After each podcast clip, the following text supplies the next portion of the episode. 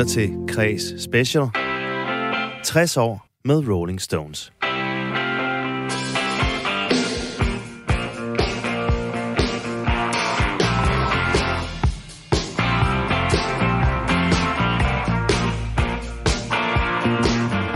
Velkommen til det fjerde afsnit i Radio 4 serie om Rolling Stones. Anledning til den her serie, det er, at Stones i år kan fejre 60 års jubilæum som band, og det bliver blandt andet fejret med en ny Europa-turné her til sommer. Jeg hedder Mikkel Falk Møller, og overfor mig der sidder Erik Jensen, min medvært, i øh, samtlige af de her 6 timer om Rolling Stones. Og velkommen til, Erik. Hej Mikkel, og tak for det. I sidste afsnit, der sluttede vi af med at snakke om Stones' store comeback i 89 med Steel Wheels-albummet og den efterfølgende turné.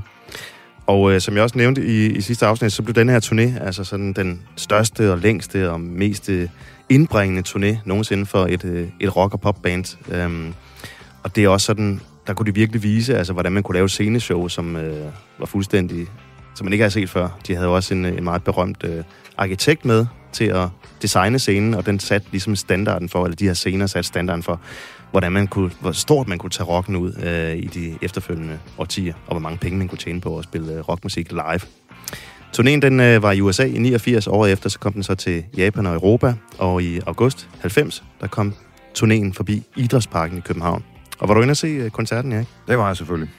Og hvordan var det så? Jamen, det var, det var øh, en rigtig fin koncert, synes jeg. Det var øh, rigtig fedt at se Stones igen øh, der, og øh, jeg, jeg havde ikke set dem siden den der i 82 i Sverige, så det var en, en stor fornøjelse, og øh, de var fuldstændig vitale, og det var ja, det at se de her scenekonstruktioner, det var trods alt noget nyt dengang, det var man ikke vant til, altså så det, det var jo også sjovt at, at se, øh, at man kunne på den måde lege med udstyret omkring rockmusik. Mm-hmm. Det var sådan en stor metal-scene. Netop. Det var Mark Fisher hedder ham der scenedesigneren. Præcis. Med nogle store puslige dukker, og øh, selvfølgelig med ild og øh, laserlys og øh, store skærme, og jeg ved ikke, om de havde en B-scene på det tidspunkt, men det var i hvert fald rigtig, sat rigtig stort op. Det ja. tror jeg måske ikke, de havde på den Det tror jeg faktisk heller ikke, nej. Det husker jeg ikke i hvert fald, nej. Det kom senere, som blev sådan lidt standard for dem, hvor de præcis, kunne spille menneskehed, ikke? Præcis, ja. Men nej, det var mere øh, at tage den der afstand, som der jo er i en stadionkoncert, øh, alvorligt at sige, så må vi give øh, de, de oppuslige dukker, honky tonk og så videre, så, så må folk jo få et eller andet at se på simpelthen, og det, det, er jo, det er jo fornuftigt nok, og jeg, jeg synes faktisk, man kan sige med Stones, selvom at meget af den slags jo er gejl, og det er sådan noget ligegyldigt stafas på en måde, øh, det har aldrig taget magten for musikken i deres tilfælde, vil jeg sige, så derfor er det jo sådan set okay. Mm. Det var også den første koncert, hvor de fik sådan, øh, altså hvor det virkelig blev et stort band, de turnerede med. De fik sådan en horn- eller blæsersektion, og der var korsanger, og nogle flere med på øh, keyboard og percussion og, og, og så videre, hvor det ikke kun var sådan klassiske Stones-medlemmer, men altså virkelig sådan, der blev sådan en helt sideorkester, som siden har været med sådan faktisk lige, lige op til nu. Det, det, det er sandt, og igen, øh, vi snakkede lidt om det øh, efter 70'erne, nedturen med stofferne og alt det der, hvor de Jagger stillede krav, og det gør han også her, øh, at hvis Stones skulle fortsætte, og det skulle de jo, og nu var de jo fundet sammen igen, så skulle der altså også øh, så skulle den have en på goddagen, og så skulle der virkelig ske noget, og der skulle være øh, korsanger. Nu er det jo Lise, eller jeg tror faktisk ikke, hun er med. med Lisa, Lisa Fischer, Fischer hedder hun. Ja, ja hun var med indtil for et par år siden. Ja, netop, ja, som, som han jo øh, altid havde en duet med, og sådan nogle ting. Ikke?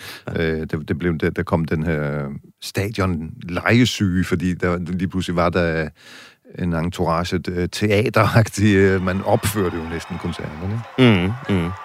She would never say where she came from. And yesterday don't matter if it's gone.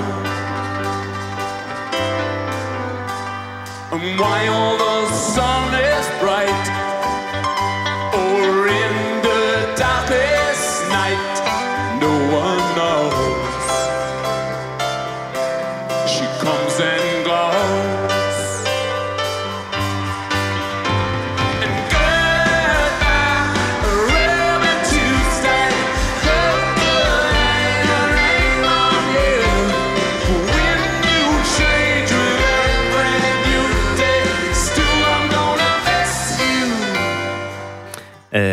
det her, det var så deres første turné i, i syv år.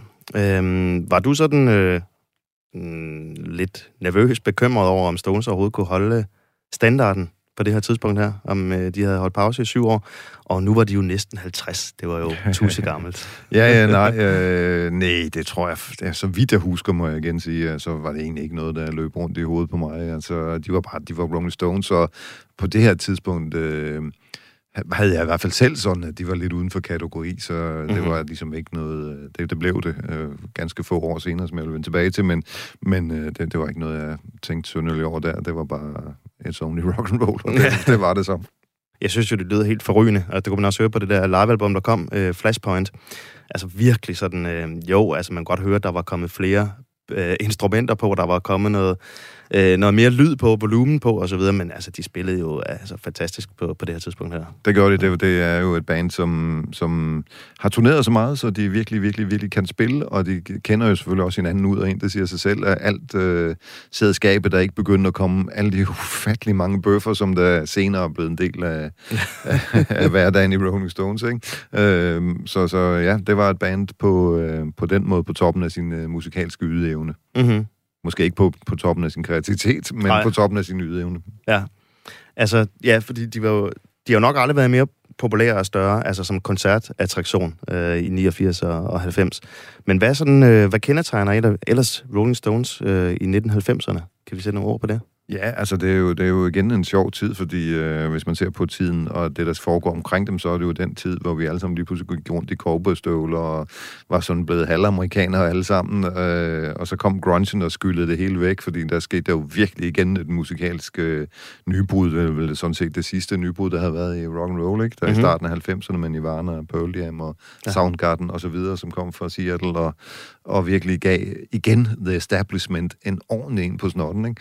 At nu er det lige pludselig ikke det der, det handlede om mere. Men igen, altså, Stones har en forunderlig evne til at, at ride videre og sådan set at være uden for kategori over for den slags uh, trends og bølger. Mm-hmm. Uh, og det gjorde de også her. Uh, så det var der, hvor man kan sige, at Rolling Stones uh, blev til det, de er i dag. Altså det her omrejsende uh, blanding af det kæmpestore uh, corporate, kapitalistisk øh, PR-show-firma, øh, mm-hmm. og så den her sådan familiefest med sine indbyggede traditioner og de ting, der ligesom skal være i en Rolling Stones-koncert. Mm-hmm. Og også efter altså, Mick Jagger og Keith Richards fejde, som vi talte om i sidste afsnit, altså, jeg mener, at det står i en anden kontrakt, øh, at når de spiller live, så skal Keith Richards altså have lov til at have to numre alene, hvor Mick Jagger han er væk fra scenen, og hvor han øh, får rampelyset, ikke? Jo, og det er jo der, man skal ud og have fadøl. Eller man i barn, eller også skal man ned og tisse, ikke? og mit Jagger skal ud og have noget ilt, og ja, lige slappe af. Ja, altså, ja, og sidde og blive irriteret over at høre kvæk, kvæk, øh, kvæk stemmen derinde, ikke? Oh. Men altså, det er jo, det er jo ligesom uh, din onkel skal holde en tale til alle konfirmationer i din familie, og alle synes, hold nu kæft, ikke? Uh, og fortælle de samme historier igen og igen, så er det her jo ligesom en blevet en del af, af familiefesten, af Onkel Keith. Ja, onkel Keith skal også lige uh, have lov at sige den der vits, han har turneret med i rigtig mange It's år. It's good to be here. It's good to be anywhere. In my age, ja. og det, det starter i hvert fald øh, på, på den her turné her, alt det ja, her. Ja, altså the, the Keith Show, kan man sige, ja. Mm. Um, hvis vi starter med, med 1990, altså efter den her turné her, så, øh, så holder de igen en, en lang pause på fire år. Men i mellemtiden, så, øh, så kommer der nye soloalbum fra Mick Jagger og Keith Richards, og øh, vi var inde på det, øh, ret meget inde på det i sidste afsnit, at Mick Jagger, han fik jo altså ikke den store solo-karriere ud af det øh, i 80'erne, som han havde regnet med at håbe på. Tværtimod, så blev han nødt til at gå sammen med Keith igen for at beholde sin, opretholde sin superstjerne-status som et stadion rock-navn, ikke? Øhm, men der kommer jo faktisk et, et rigtig fedt album i 93 fra Mick Jagger, som hedder Wandering Spirit, det gør der i den grad. Ja. Der, der, der får han jo bevist, øh, at han faktisk virkelig kan noget som solist også, og det gør han selvfølgelig også i kraft af de folk, han omgiver sig med, og øh, produceren Rick Rubin, og selvfølgelig også det backing band, der han er med sig på pladen. Det, det svinger virkelig. Der, der, det, det er rigtig musik i modsætning måske til, til de andre. Øh, til de andre. jeg sidder med, jeg har jo vinylen her. Det begynder jo at blive en mangelvare i 90'erne, det der med ja, vinyler, så det er, det er, faktisk, det er faktisk ret... Øh, øh, lidt eksklusivt at have den på vinyl. Ja, det er det. Er det. Jeg har Men det er jo CD'ens også, øh, æra. Jeg har nu selv fundet på et loppemarked i Berlin, men det er rigtigt, Okay. den, er, den er faktisk blevet en lidt af en sjældenhed. Ja. Øh, og det er rigtigt, altså CD'en kom jo til nogenlunde samtidig med grunge-rocken der i starten af 90'erne, og øh, vi var mange, der var dumme nok til at skaffe os af med vores Ja. øh, pladesamlinger. Og det betød selvfølgelig også, bortset fra det, og det er faktisk vigtigt for Stones her i 90'erne, at, øh, og også på den her, kan jeg jo se, der, der er faktisk 14 numre på den her Mick Jagger-plade, at man kunne lægge meget mere ind på pladerne, ikke? Mm. eller på CD'erne, på albumene, eller hvad vi nu skal kalde dem, Mhm. udgiv, udgivelserne, Mhm. øh, end man havde kunnet før, fordi der var ikke så meget plads på en LP, som der var på en CD, og det gjorde jo også, at øh, det kan godt at der ikke kom så mange plader med Stones fremover. Okay, CD, album, whatever. Ja, ja, øh, men hold da kæft, der var der til gengæld meget på dem. Måske også for meget. Ja, lige præcis. Øh, men altså, øhm, det, øh, altså, det her album her, fordi vi jo inde på det, altså, det blev jo ret store fiaskoer, de plader, han lavede i 80'erne som soloartist. Men det her, det blev faktisk øh, godt modtaget. Altså, der får han jo faktisk øh, flotte anmeldelser. Det bliver øh, genoprejsningen for Mick Jagger, kan man sige, og han fik jo også et, øh, et lille hit med den der Sweet Thing, Ja. øh, singlen fra, fra pladen, og det, det, det var ham sådan set vel ondt, for det var jo lidt en hård skæbne, han havde fået i, i 80'erne som, som solist.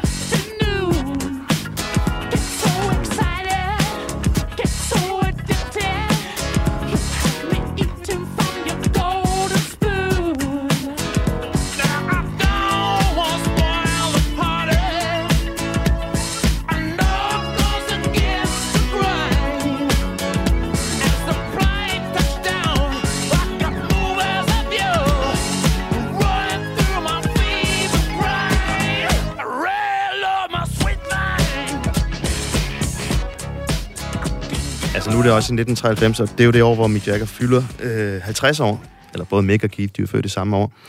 Øh, men alligevel så er det jo lidt sjovt, altså, hvis man kigger på coveret. Altså, øh, det er jo nok ikke sådan en typisk klassik øh, 50-årig. Han sidder jo simpelthen i bar overkrop og øh, hvad, slænger sig på en seng, øh, som... Øh, han, han, prøver, han prøver se lidt bister ud, ligesom uh, Keith. Ja, han går hård. ja. Altså, men han skal også være sexet, ikke? Altså, Jo, jo, det netop. Helt sikkert. Det, det er klart, ja. at det er jo... Uh, Mick Jagger har jo sådan lidt et Peter Pan-kompleks, ikke? At han Mm. er ligesom uh, Michael Jackson, som han, som han jo så gerne vil øh, ligne som solist. Mhm. Mm-hmm. Uh, evig ung, og uh, det der vanvittige uh, bevægelsespensum, som han fyrer af til koncerterne stadigvæk. Altså, han, han, han vil meget gerne være, være sådan evig ung, ikke? Jo, lige præcis.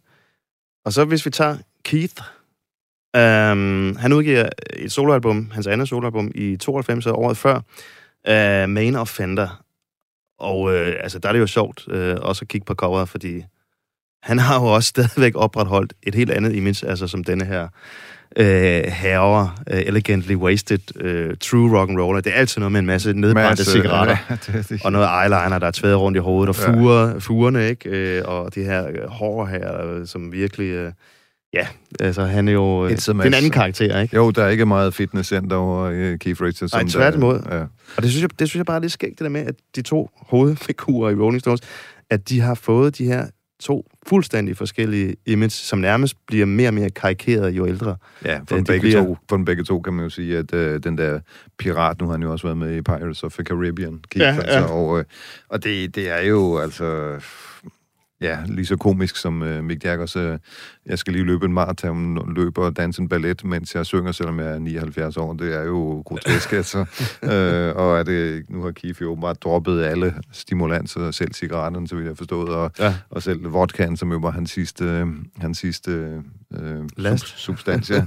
øh, så det, det, det er cleaned up, og, men jeg tvivler på, at han nogensinde begynder at løbe rundt som, som Jagger Mhm. mm. på scenen. Men altså, det er, du har ret, det er sjovt, og det er vel selvfølgelig også øh, en af dine... Øh, de ting, der har gjort Stones interessant at se på, at du har de her to typer, ikke ved de her kæmpe store live-koncerter, at, øh, at man ligesom kunne følge, og man kunne vælge, hvem man, vælge sin held. Øh, hvem, hvem kunne man bedst lide? Og især selvfølgelig, mens Charlie Watts levede, for det var jo meget tit ham, der indhøstede aftens største ja, bifald, ja. når bandet, Mick Jagger præsenterede bandet, og der var det jo tit Charlie, der var, han var ligesom folkets held, ikke? Ja, ja og gennem 90'erne blev det virkelig stort, øh, når han var den sidste af, af Rolling Stones-medlemmerne, som blev præsenteret, ikke? Og der kunne gå sådan fem minutter med klapsalver Ja, for at stående stå, "Charlie, ovationer, ja, Charlie." ja. Og så skulle han, han er jo en generet herre, ikke? Og så skulle han gå ud på scenen der og stå sådan og ryste på hovedet og Ja. lade som om det her, det, Ja, det jeg aldrig prøvet før. er blevet helt skør.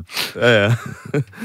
Men altså, det, det er sådan her i, i, i starten af 90'erne, og øhm, øh, Keith Richards, han vælger så, altså hvor Stones de holder en, en pause på fire år, hvor de ikke er på turné, øh, så vælger han at tage på en, øh, en solo-turné, og det er jo faktisk en, en succesfuld turné. Han spiller i store arenaer over øh, store dele af verden, både i USA og Europa, og også i Argentina og Sydamerika, hvor han bliver virkelig modtaget som, som en held, øh, folkets held, ikke?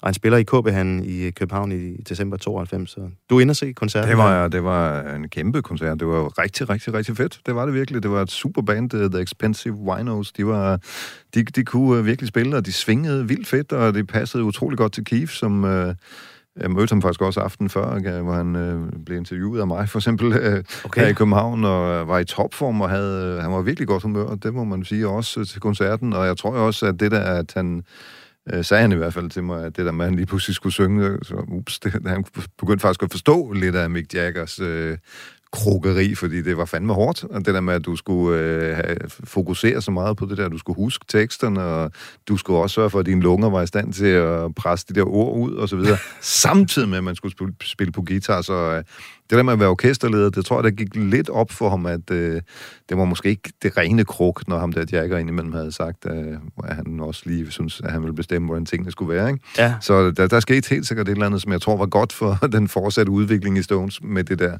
Plus at det var fedt, og Steve Jordan, som jo var trommeslager i de her Expensive Vinos, og også med på pladerne, er jo fremragende, og han er jo så manden, som efter Charlie Watts død mm-hmm. Mhm, kom ind og, mhm. mm-hmm. og, og holdt styr på og samlede mm-hmm. op, og, og er nu trommeslageren, kan man jo sige. mm. Det var utrolig afslappet, samtidig med, at det var... Øhm, ja, det svingede simpelthen. Det var, du kunne jo mærke, som for nu at bruge den kliché, som man mm-hmm. jo Mhm. så tit siger om Stones, at han var sjælen og måske også hjertet i, i Rolling Stones, ikke? At det kunne du virkelig mærke, at det var her, musikken kom fra, at, øh, at øh, som han jo selv ynder at sige, så øh, det var i musikken, vi er der for. Alt det andet er sådan lidt ligegyldigt, altså alt det med mytologien og de store penge og, og den store berømmelse og alt det der. Det, det virkede faktisk som om, at, at det var virkelig sandt, de, mm-hmm. her, de her aftener med Keith. Smak dejligt.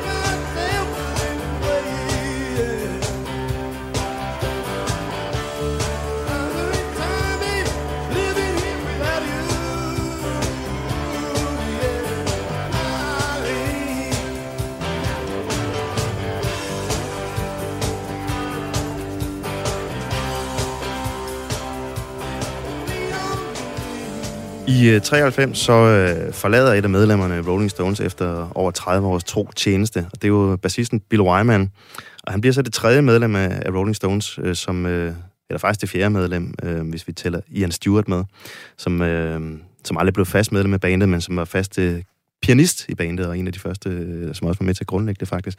Men ellers, altså Brian Jones, han døde jo i slutningen af 60'erne, så var der Mick Taylor, der gik ud i 75, og nu er det så Bill Wyman, som... Øh, som stopper i, øh, i 93. Øh, Gør det noget for bandet, at øh, de finder en ny øh, bassist, som blandt andet spiller sammen med øh, Miles Davis. Øh, Charlie Watts han er med til at vælge ham ud, og det er i hvert fald en af grundene til, at han kommer med i Stones, fordi at han har de her jazz- øh, og blues-referencer her. Daryl Jones. Øh, gør det noget for Rolling Stones, at de øh, så sent i deres karriere får et nyt medlem og skifter en af the founding members ud? Ja, man troede først, at det var hold da op en katastrofe, Bill Wyman går ud af Stones. Han var jo ligesom en af dem, vi kendte, ikke? Mm. Øh, men det viste sig jo at, at være en fordel, altså, som det jo nok ofte er, med, når en kær, skadet fodboldspiller forlader en eller anden fodboldklub for at spille et andet sted, så tænker alle fansene, åh oh, gud, vi kommer aldrig til at vinde en kamp igen, men så kommer der jo et eller andet andet, som, som vokser op af det, man spiller måske på en anden måde. Det var jo lige præcis det, der skete med Stones også, kan man sige, at de holdt op, det begyndte virkelig at svinge på en anden måde i, øh, i rytmesektionen der, og Charlie Watts øh, blev udfordret på nye måder og sådan noget. Så det var, det var jo faktisk alt sammen til det bedre. Det var selvfølgelig en, en sjov, mærkelig historie med Bill Wyman, der sagde, at øh, efter alle disse år med alle disse turnéer, alle disse vanvittige flyveture, så havde han lige pludselig fået flyskræk. Ja, ja. Okay, det kan selvfølgelig ikke, jeg kan ikke afvise, men han i øvrigt med at turnere. har jo også Ja. spillet her i Danmark med forskellige konstellationer. Ja, han lavede bandet, der hedder The Rhythm Kings. Exactly, så, og lavede også en burgerbar i London og alt sådan noget. Ikke? Så, Ja, men, men, Fingers. Ja, men, øh, men turnerede jo altså også, og han fløj jo alt andet lige videre, så jeg ved ikke, om han bare var blevet træt af det, men det er ret sjovt med, med Keith Fraser, som jeg mødte og talt om Bill Wyman på et tidspunkt, Mhm. mm-hmm. øh, hvor han jo fuldstændig... Bill var bare kedelig. Øh, det var som om, man dog nok vidste, hvem Bill Wyman var øh, længere.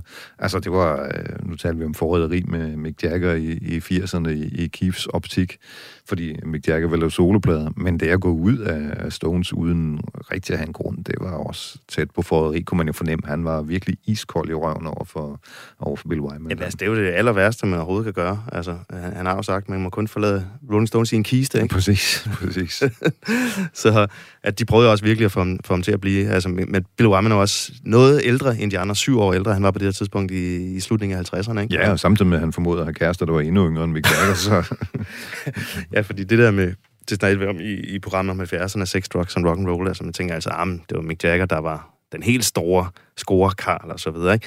Men faktisk så var det jo Bill Wyman og Brian Jones, som øh, i den grad tog for sig af... Ja, altså Af retterne, i, ikke? i sin bog, den der live, som vi har talt om en del gange, skriver Keith Fraser, han nærmest sådan en slags statistik over, hvem der var den øh, største scorekal i, i Stones, primært på de her turnéer i USA. Øh, og det var jo ja, Bill Wyman. Ja, og det indrømmer han også gladeligt i, i flere interview. Det er han ikke, det er han ikke så ked af, den rekord, nej. Der er også en skandale med ham jo, altså at det der med, han på et tidspunkt, altså i 80'erne, han blev kæreste med Mandy Smith, som kun er 13 år, ikke? Han Jo. spotter på en, en natklub.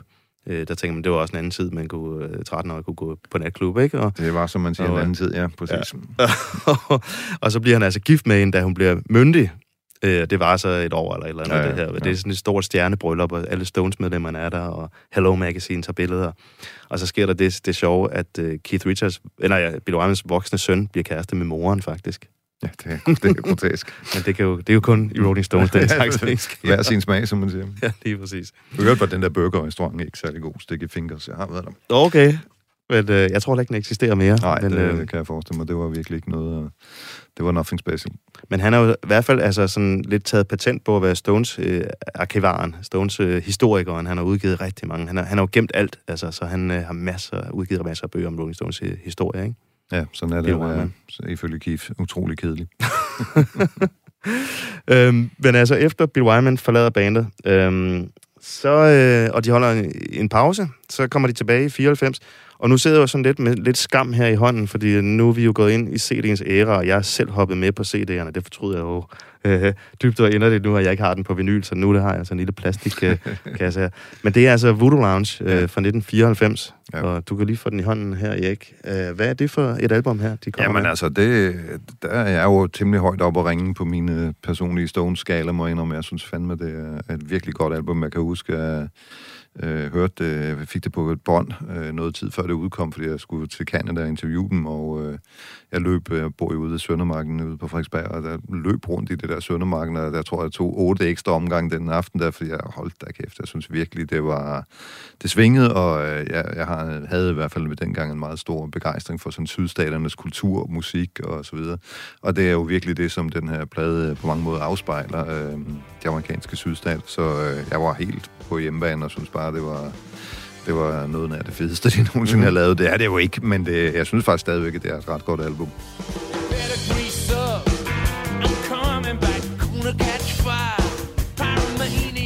better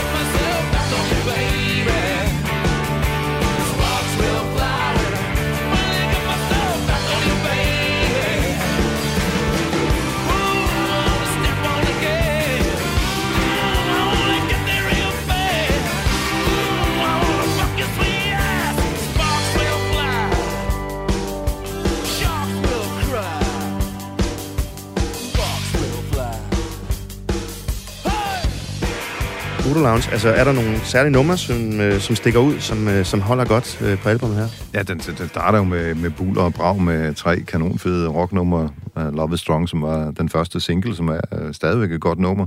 You Got Me Rocking og uh, Sparks Will Fly, som uh, de også har spillet live en del gange, især You Got Me Rocking. Mm-hmm. Og så er der også nogle uh, af de mere stille numre, som for eksempel Sweethearts Together, som er sådan en, en duet mellem, uh, mellem, mellem Keith og Richard, som er sådan ja, en... Han har sagt en bryllup, bryllupssang, kan man vel sige, som, øh, som jeg synes er, er enormt sød, faktisk. Ja. Øh, så ja, jeg synes, det øh, er et generelt virkelig godt album, men som jeg var inde på før, så var CD'en jo kommet nu, og det var også en CD, du sidder Ja, med der, ja. Og øh, det gjorde jo, at der kom for meget på. Der, der er simpelthen nogle numre, som ikke skulle have været med på den her plade. Så det kun havde været 10 eller 12, Mm. øh, så havde det været Øh, pretty perfect, men det er der så ikke. Mm-hmm. I 94, altså, du nævner, der er kommet grunge, og der er også øh, Britpop i England, og der er kommet Eurodance, og der er hiphop og øh, techno, og øh, hvad der ellers er af musikgenre. Øh, og hvor står Rolling Stones så midt i alt det her? Og der står de jo faktisk lidt svagt, kan man godt sige, fordi selvom jeg var meget begejstret for det her album, så var det jo ikke noget, der rystede verden, at den her plade kom til verden. Øh, det, det var det ikke i forhold til Oasis og Blur-krigen, for eksempel i England, eller Mm. hele grunge-bølgen, som øh, selvom Kurt Cobain havde skudt sig selv året før, så var det jo stadigvæk en, en stor ting med, med grunge. Øh, så, nej, det, det, det var jo ikke sådan, at en ny Stones-plade ændrede verden. Altså jeg kan huske, øh, jeg var i, som sagt før i, i Canada og interviewede dem øh, op til pladen og missede jo... Ja, fordi den, den historie, lad os ikke komme ind på den. Altså, du har selv sagt øh, på et tidspunkt, at den værste oplevelse i musikkens tjeneste, altså fordi på det her tidspunkt, så var du altså blevet musikjournalist på politikken, og skulle altså simpelthen over og interviewe Rolling Stones i USA. Det må have været øh, kæmpestort, og det vil jeg gerne høre om. Men øh, lad, os lige, lad os lige tage den, altså den værste oplevelse i musiktjeneste, i din tjeneste som musikjournalist. Hvad var så det? Hvad var det for en Jamen, det historie? var, det var den tur, hvor øh, det var, jeg skulle interviewe dem, det var godt nok ikke i USA, men Canada, eller Canada. Ikke, To- Toronto, Canada. Og det er jo langt væk, det er rigtig langt væk, øh, og der skulle de spille en klubkoncert. Øh, jeg tog afsted øh, hjemmefra meget, meget tidligere om morgenen og fløj til Paris, og derfra videre til et eller andet sted i Canada, jeg kan ikke huske det, og så skulle jeg så med et lille regionalt fly videre til Toronto. Og så skete det, der, der ikke måtte ske i den, øh, den øh, sparsomt øh, tidsindeholdende plan her, at det der lokalfly var forsinket og kom for sent afsted, så da jeg landede i Toronto, det var nogenlunde samtidig med, at Stones sluttede koncerten for 300 mennesker i en eller anden klub, og det er jo det, vi alle sammen drømmer om, os der kan lide Stones, at få den der klubkoncert, ikke? Og dagen efter, alle jeg talte med hele byen, emmede ligesom af sådan en Stones-stemning, de havde været der i flere uger, holdt øvelejr på en skole, noget der hed Cres- Crescent Heights, kan jeg huske, og der skulle jeg så også ud og lave interviewet og sådan noget, men det var bare det der, ej, men for fanden, ikke? Altså, en kæmpe nedtur. Jeg sad med billetten i hånden, ikke? Og jeg kunne øh, intet bruge den til.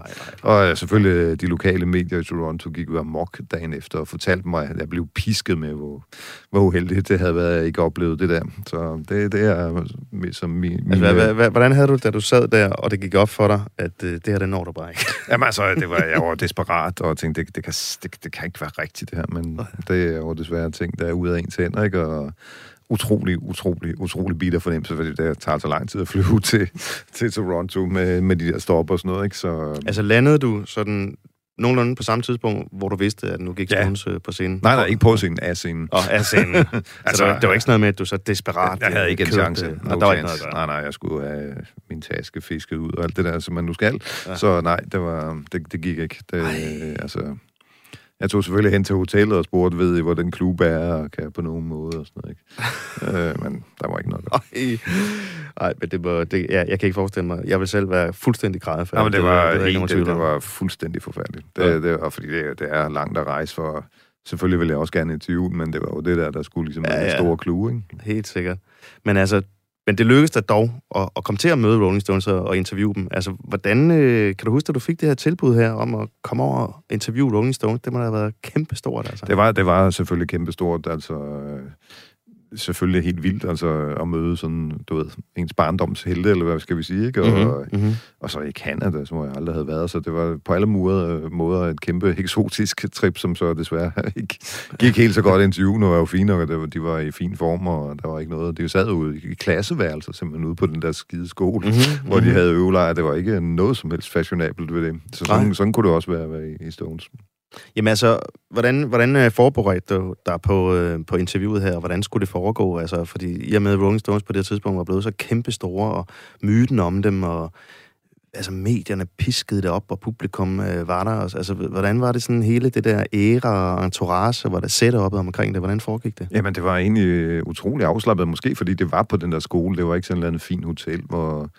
Altså, øh, jeg, jeg synes næsten ikke, jeg kan huske, der var en eneste bodyguard til stede. Det har det selvfølgelig helt sikkert været, men det var Mhm. mm-hmm. ikke sådan noget, der prægede, øh, prægede billedet. Så havde de lavet de der to lejre, som jeg også var inde på i det sidste program, hvor øh, det var ligesom om, at der var aristo- aristokraterne, Charlie Watts, utrolig velklædt, Ja. ja. og Mick Jagger, som ikke var specielt velklædt i øvrigt, men, men det var de to, der var det ene hold, og så var guitaristerne Ron Wood og Keith Richards, de var sådan øh, lømlerne, der skulle, skulle sidde det andet i efteropslokalet. Sad og på drak, den- og var skole, de frække Ja, skoledrenge. ja, præcis, præcis. Ikke?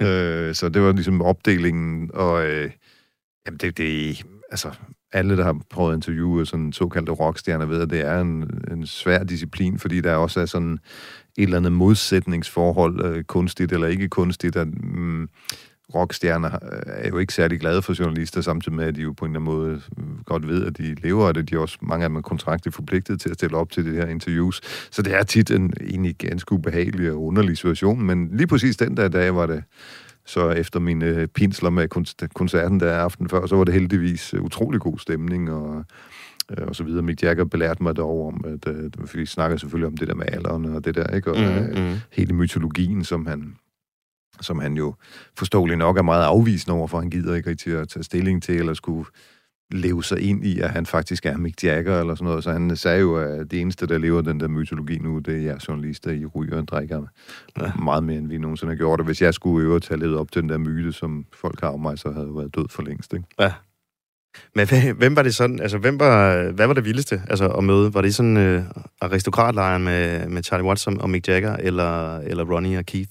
Det var helt sikkert det, det der med Jagger og, og, og Charlie, selvfølgelig. Al- Altså, han har jo så stor en, øhm, altså, en aura omkring sig, Mick Jagger. Hvordan var det sådan at sidde over for ham? Altså sådan øh, face to face. Hvordan kiggede man med i øjnene, eller hvordan sad ja, ja, ja, ja, når man så... Ja, Kunne ja, godt sidde og have sådan en normal samtale? Ja, altså. og øh, den øh, jeg har jeg også mødt ham alene faktisk i øh, et eller andet hotel i Belgien, og også i samme årti faktisk, og, Ja. og det begge de, så de her samtaler har været udmærket, altså Mm. øh, han er faktisk, øh, ja, det var ikke ubehageligt på nogen måde, jeg var meget, meget bange, især jeg i Toronto, for jeg aldrig var mødt ham før selvfølgelig, og var meget mere bange for ham end Keith. Hvordan var du, hvordan var du bange? Jamen, du bliver jo nervøs, du er anspændt, du vil selvfølgelig også gerne gøre det så godt som muligt, at du skal have de der skide svar ind på din båndoptager, sådan at det kan bruges til en avisartikel i mit tilfælde, ikke? Jo. Øh, så det nytter jo ikke noget, at, øh, at du bare enten lader dig spise af med en hel masse pjat, som der jo meget tit er i, fordi det er band, bands, og Mm.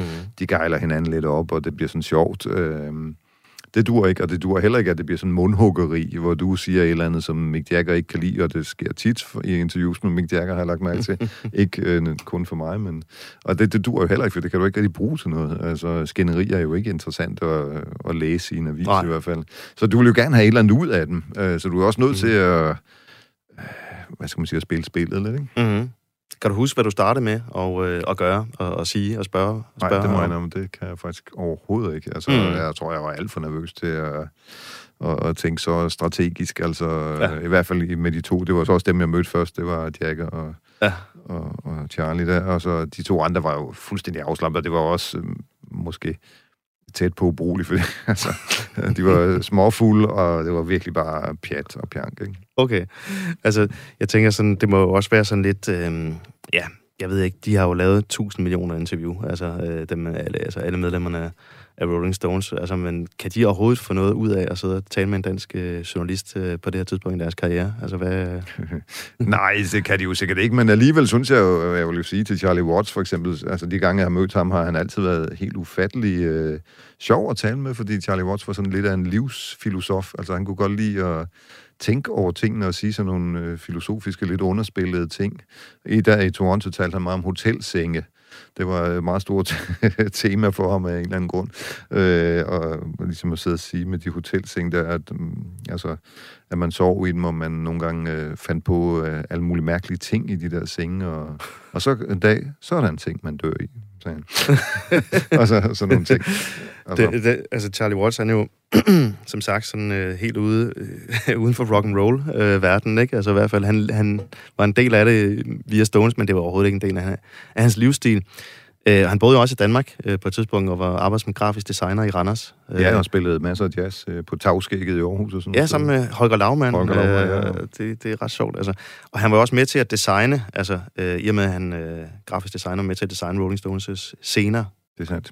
Hvordan fik du så hul igennem, altså øh, til, til det her første gang, du møder Rolling Stones? Altså, fik du så noget med hjem, som du kunne bruge til noget? Også for Ja, det gør det gør det gør jeg. Det var øh, måske ikke... Øh, det, det er jo svært, det der med at tale med to mennesker, så er det jo også hele, hele det der med, at når nogen udgiver noget, uanset om det er en forfatter, eller et rockband, eller en filminstruktør, øh, så vil de jo gerne tale om værket hele tiden, og du vil jo gerne også lidt videre, også ind i Ja. mennesket og mytologien og alt det der.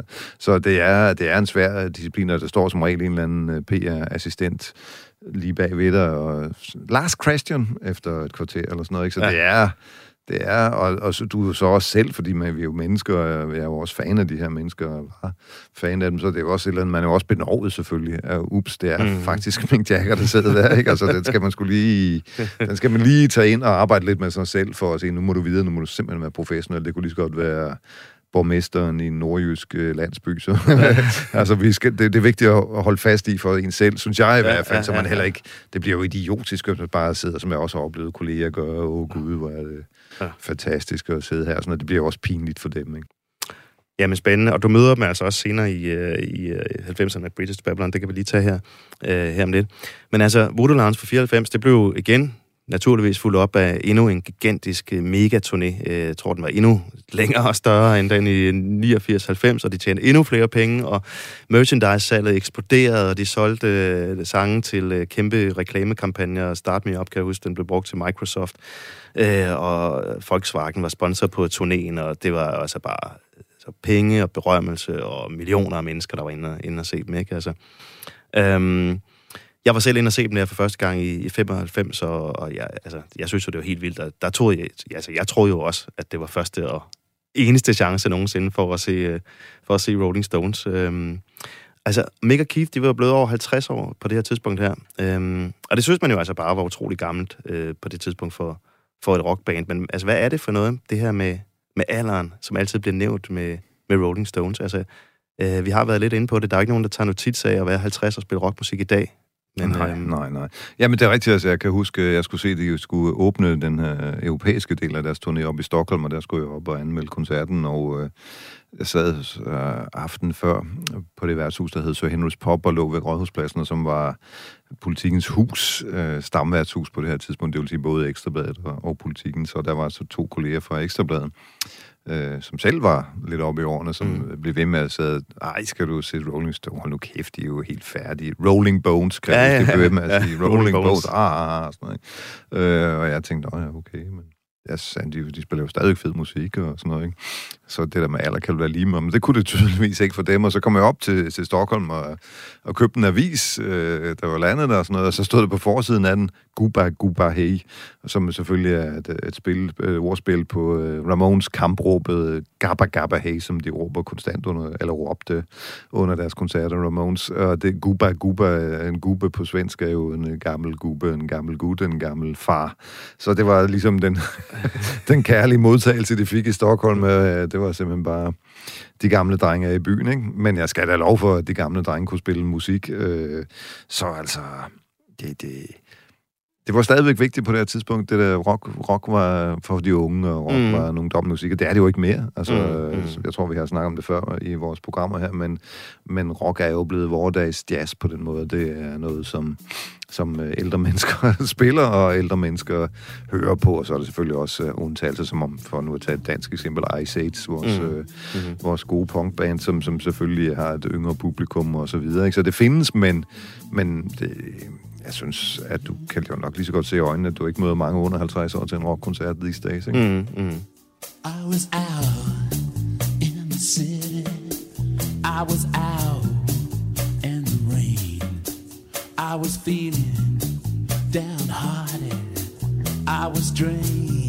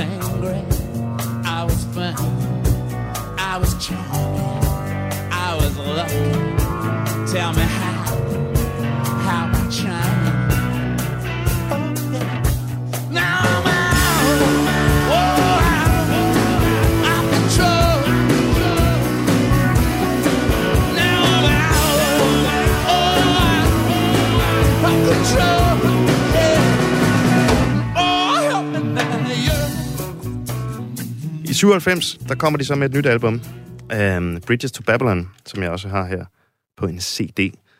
Og, og hvad, er så, hvad er så det for et album i forhold til, uh, til Voodoo Lounge, og hvor Rolling Stones henne her i, uh, i slut 90'erne? Ja, man kan jo sige, at der kører sådan lidt en cyklus med, øh, at når de har været lidt ude, så skal de lave sådan et uh, rigtig rockalbum og vise, at nu er de tilbage, og de kan stadigvæk spille rock. Og så Mhm. mm-hmm. får Mick Jagger et ord skulle have sagt, og siger, nej, nu skal vi også følge med tiden, nu skal vi prøve at lave noget, som lyder som uh, moderne musik. Ja. Og det er så der, vi er med Bridges to Babylon, som øh, er anderledes end Voodoo Lounge, som jo var et mere rendyrket rockalbum. Nu skal der ske noget nyt, nu skal der elektroniske klange ind, hist og pist, og der skal nogle nye unge producer ind og så videre. Mm-hmm. Øh, så numrene skal også have lidt forskellige karakterer. Det skal ikke være sådan, det hele er alt for ens og sådan noget. Det er helt tydeligt, det der er ambitionen.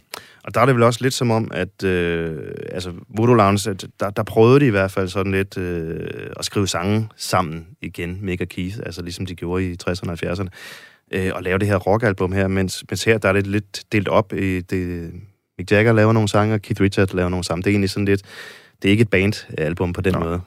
Det er det ikke, men det er jo et interessant album, synes jeg. Mm-hmm. Jeg vil ikke sige, det er mit yndlingsalbum, men jeg synes, det er interessant, at der er også nogle rigtig gode numre på Out of Control, synes jeg er måske deres bedste nyere nummer, hvis mm-hmm, jeg kan sige det mhm. sådan, ikke? Ja. Som, som er helt fantastisk, øh, synes jeg. Så der er, der er gode ting på den der plade, men, men det er jo også en øh, uhomogen øh, forestilling af de grunde, som vi lige har sagt her, ikke? Mm-hmm.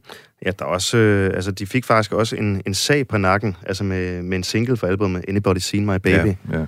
Øh, Som, for, øh, for, Katie Lang øh, Ja. hit.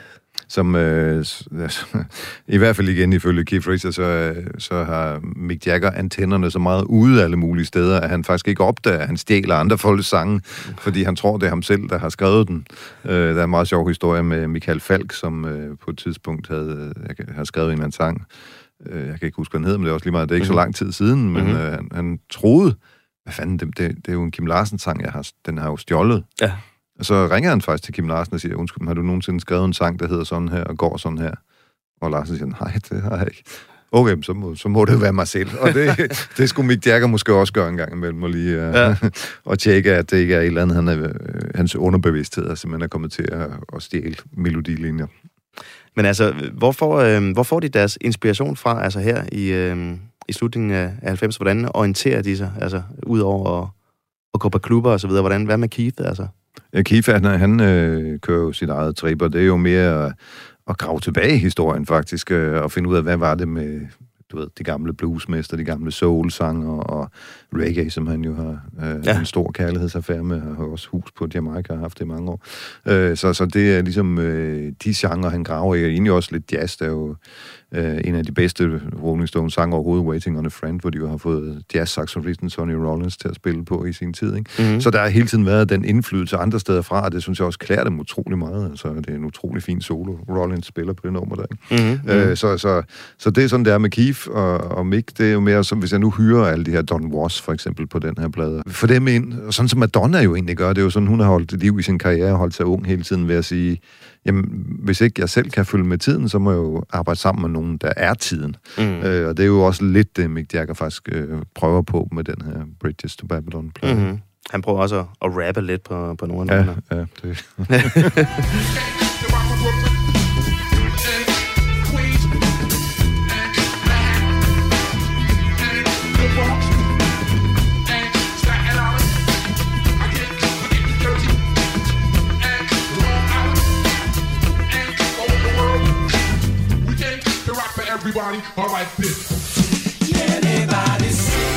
Men øh, du kommer jo altså til at møde øh, Rolling Stones igen i, øh, i 97 i forbindelse med, med Bridges to Babylon.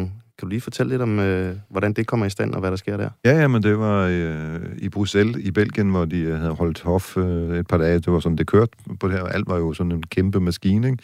Så kom de til Europa, for nu skulle der snart være turné i Europa, og så havde de sådan en dag eller to med europæisk presse, som de så øh, fik fløjet ind til et eller andet sted, ikke? I det her tilfælde altså Bruxelles. Og øh, jeg var, havde så af en eller anden mærkelig grund, skulle jeg lave det for både TV-avisen og politikken. Og derfor havde jeg ret god kort på hånden. Jeg var virkelig en højprioriteret journalist, ja, ikke? ja.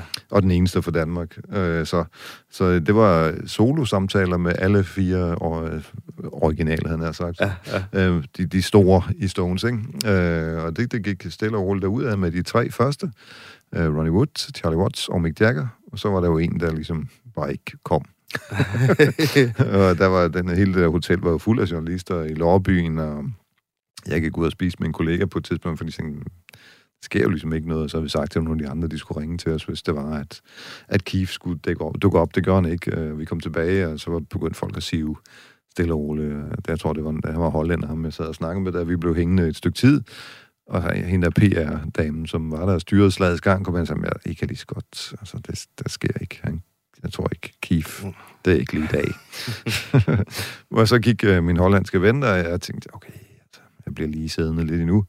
Og så pludselig kommer Keith væltende ned ad trappen, og så fik jeg et øh, fantastisk øh, solointerview med Keith Richards, og han bød på øh, hans daværende yndlingsdrik, vodka med tranbærjuice. Og, Ja, det var lidt af hans hofdrink. den, den var han meget glad ved, det skal jeg da lov for. Det var ikke, han bestilte ikke et glas, han bestilte en flaske i hotelbaren. Fik han drukket flasken, mens I talte Jeg tror, vi gjorde, hvad vi kunne i hvert fald. ja. det blev overordentligt underholdt. Ja. Og jeg kan huske, at det var det der indtryk, man havde af Keith dengang, øh, at øh, der var han faldet ned fra sin bogre, bogreol øh, hjemme i USA, hvor han boede, øh, fordi han skulle op og han skulle angiveligt tegne en skitse til Guggenheim-museet, havde bedt ham om at lave en eller anden tegning af et eller andet med den menneskelige anatomi, som han fortalte mig, at han faktisk går utrolig meget op i. Mm-hmm. Øh, men det er der ingen, der tror på, sagde Nej. han. Og så sagde han, i det hele taget er det ret vildt, at det er lige meget, hvad jeg siger, så er der ingen, der tror på det.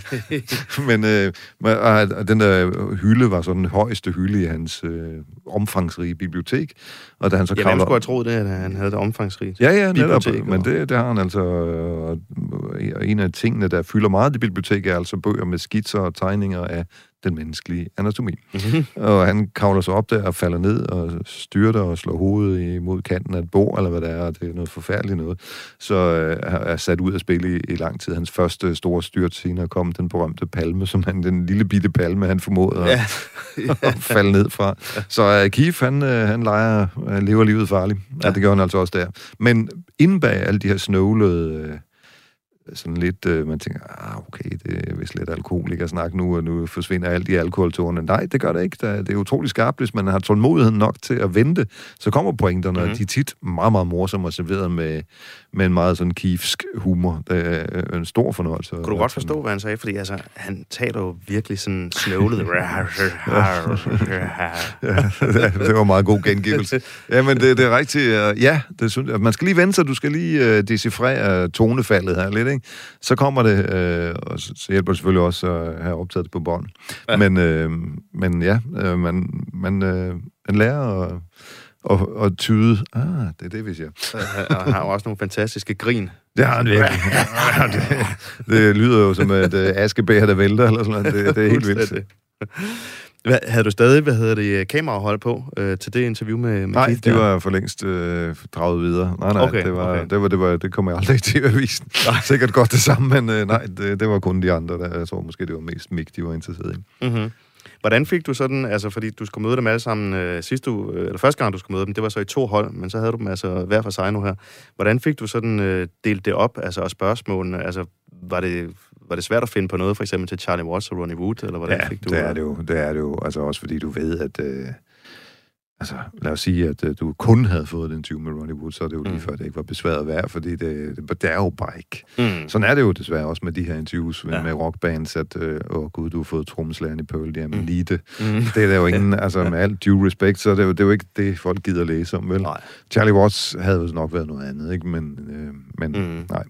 Det, det var helt klart, at du, de brugte, du brugte dit kort på, på Mick Jagger og, og Keith Richards, ikke? Mm. Helt sikkert. Øhm, vi skal til at runde af for, for Rolling Stones i 90'erne, altså, og jeg kan jo lige sige, altså, de tog så igen igen ud på Monster Mega verdensturné, som øh, ved Gud varede øh, tre år nu, både 97 og 98, og så lige en ekstra turné i USA i 99.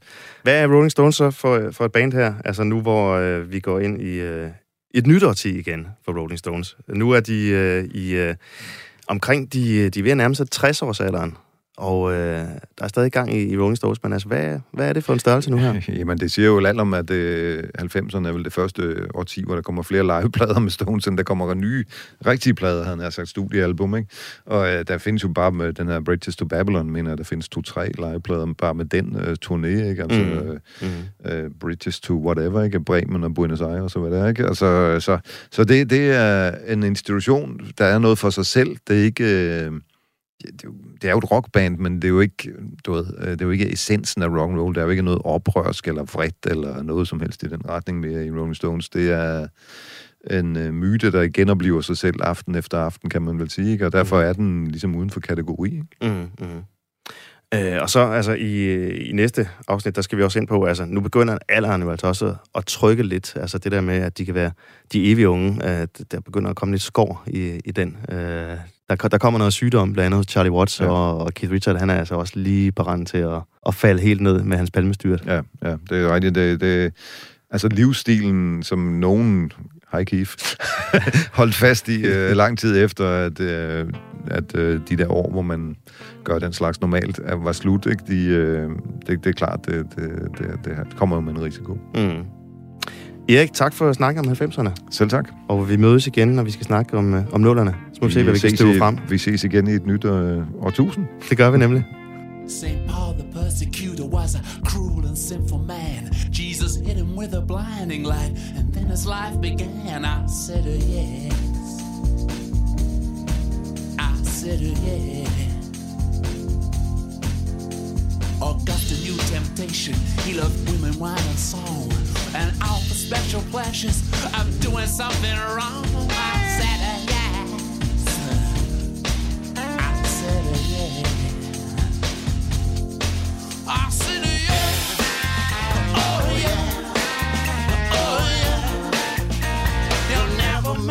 same.